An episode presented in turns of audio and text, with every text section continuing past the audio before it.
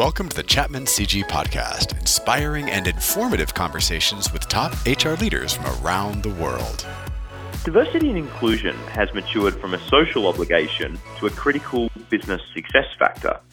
Some organizations define it as nothing more than flexible work arrangements, but others have relocated senior roles to different locations to create a global perspective. But what is diversity and inclusion in today's context? I'm here with Peter Vermeulen, Vice President of Human Resources for the Americas at Linde Group, to discuss how to measure the effectiveness of diversity and inclusion. Peter, thanks for joining us this morning in New Jersey. You're welcome, Matt. So, Peter, I understand that you were born in Belgium. You're a Belgian citizen, but you've recently become an American citizen. Tell us a bit about yourself. Right. So I feel very much a global citizen, Matt. I had an opportunity to live and work in 5 different countries, and you're absolutely right. I was born in Brussels and moved around, and basically since 2008 I'm in the U.S. right now, and a couple of months ago I became a U.S. citizen, so I have double citizenship, but I really consider myself as a global citizen. And tell us a bit more about the Linde Group and I guess also your role leading the Americas. The Linde Group is maybe not so known to a lot of people, but it's a leading group in industrial gases. We basically touch so many customers, from food processing to oil and gas to healthcare, in really providing industrial gases to these customers. It's really a B2B business if you think about it. And we basically, the Linde Group employs roughly 65,000 people worldwide. And I'm responsible for the Americas, which is basically roughly a third of the scope of the Linde Group. And the Americas is basically going from Canada to Argentina in South America, responsible for 13 countries. And that is roughly a $4.5 billion turnover and roughly 18,000 associates. And to tell us, Peter, how does an organization move from diversity representation to real diversity inclusion? Yeah, that's a great question. A lot of companies are still stuck, I would say, in the diversity representation, and I would describe it in very simple terms to the diversity that comes to the door every day. That could be, and diversity in the broader sense of the word, right? I mean, it is ethnic diversity, but it's also thinking styles. It's also your cultural background. It's also the passport that you have, the languages you speak, military background, you name it. And so basically, the representation is all of that. The inclusion is making the mix work. So it's not the people that come through your door that are diverse, but how do you make that sum greater than its parts, right? And so that is a whole evolution. It's a journey that doesn't happen overnight, Matt. And, companies basically can put a couple of strategies in place. I mean, the first of all is really you have to have managerial openness and willingness to demonstrate an inclusive leadership style. So that starts by maybe self-assessment of managers, really to measure how inclusive their leadership style is, so they are more aware of their biases. And a culture is really developed, it's driven from the top, but I would say also pushed from the middle. And it's a 2 to 3 year journey, right? I mean, it doesn't happen overnight. And so it comes with a kind of a 3-year plan and really a deliberate effort to bring a more inclusive culture to the environment. And companies that do that successfully, really outperform other companies.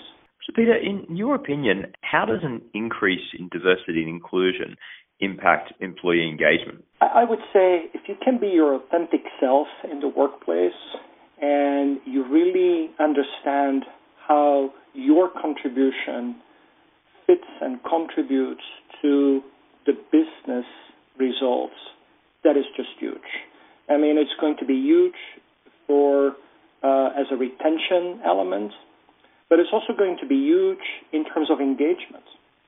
So, you know, affinity groups, for instance, is something that is being used in the U.S. a lot, and it's a group of, you know, minorities that come together, let's say, and are engaged around certain topics. And I feel like it's. I started to implement affinity groups now in the Linde Group here in the U.S., and it's amazing the impact it has on engagement. You know, employees, you know, start to see how they can weigh into, for instance, the business in a different way. And I have seen best examples in other companies where basically diverse groups are really thinking through how can we weigh into the business agenda. Let me give you an example of a company called Mattel, you know, the company that does the Barbie dolls. This company has worked extensively, for instance, with the affinity groups on African Americans to launch a new Mattel doll or a new Barbie doll, in an African American doll, and they asked the affinity group to really work with them together on, you know, the design, the marketing campaign, et cetera, and that market, you know, that doll was one of the most successful launches in the Mattel history.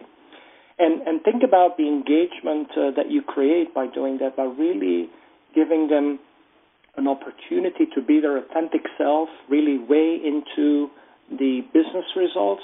I mean, I think it's huge.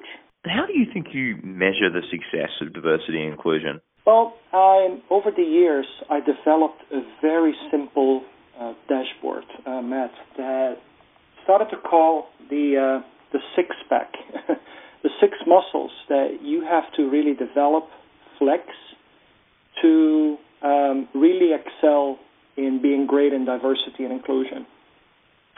5 of them are related to what I would call the workforce, and 1 is related to the workplace. So, and these 6 muscles, the six-pack would be the following, you know. First of all, attraction. How well are you bringing in, infusing new diverse talent into the organization at all levels? You know, that could be, you know, with college recruiting, are we really bringing in diverse college recruits? Are we really bringing in diverse senior leaders in critical roles in the organization? The second muscle would be the development piece. How well are you developing all employees, of course, but then specifically targeted on your diverse population? And it would be interesting. I did a simple analysis by just saying, okay, who are the people that you declare in your business as high potential, but are 3 years already in the same role? What are you doing about this, right? And so having a metric around how well do you develop them, are you developing them in an accelerated way, is just an excellent metric. The other one would be retention, of course. How well do you retain diverse talent? And really do the analysis to the root cause why people are leaving and really understanding this. The fourth one would be representation. If you look at your population, how well are diverse groups being represented? And in the U.S., of course, that has a compliance component. Globally, you could basically do that, for instance, with female representation, say, how well are we represented from a gender perspective? And then the fifth muscle would be the succession planning. So look at your critical roles, Matt, and say, what are some diverse talents, if I have any diverse talent, right, lined up to replace critical roles? And are they ready now, ready later, ready future? What can I do to accelerate them? So these 5 metrics basically tell you something about the workforce. The last one would be the metric related to the workplace, and it's as simple as running an employee engagement every year and really asking some questions or having some data that shows you how the diverse groups basically how their engagement is versus the rest of your population. And questions such as, can I be my authentic self in the workplace, give you a wealth of insight. So these 6 metrics, I call them the six-pack, are extremely valuable and very simple to be used in a business context to really show, you know, where are you today, where do you need to be, what's the delta, how do I get there? And to conclude, Peter, what advice do you think you'd give other HR leaders who want to drive diversity and inclusion efforts but aren't exactly sure where to start? Well, I found out that a lot of people come up with a lot of lofty ideas and a whole set of activities that they want to do, and they, in my opinion, they do two things wrong. One, they don't focus enough. So I think it's important to really declare what are the two, three things that you're going to do, and how does it fit into, I would say, a 3-year plan. So Rome wasn't built in a day. So what are you going to do next year, the year after, and then how does it fit again into this 3-year plan? So that is number one. And the second thing is really bring business analytics to the table.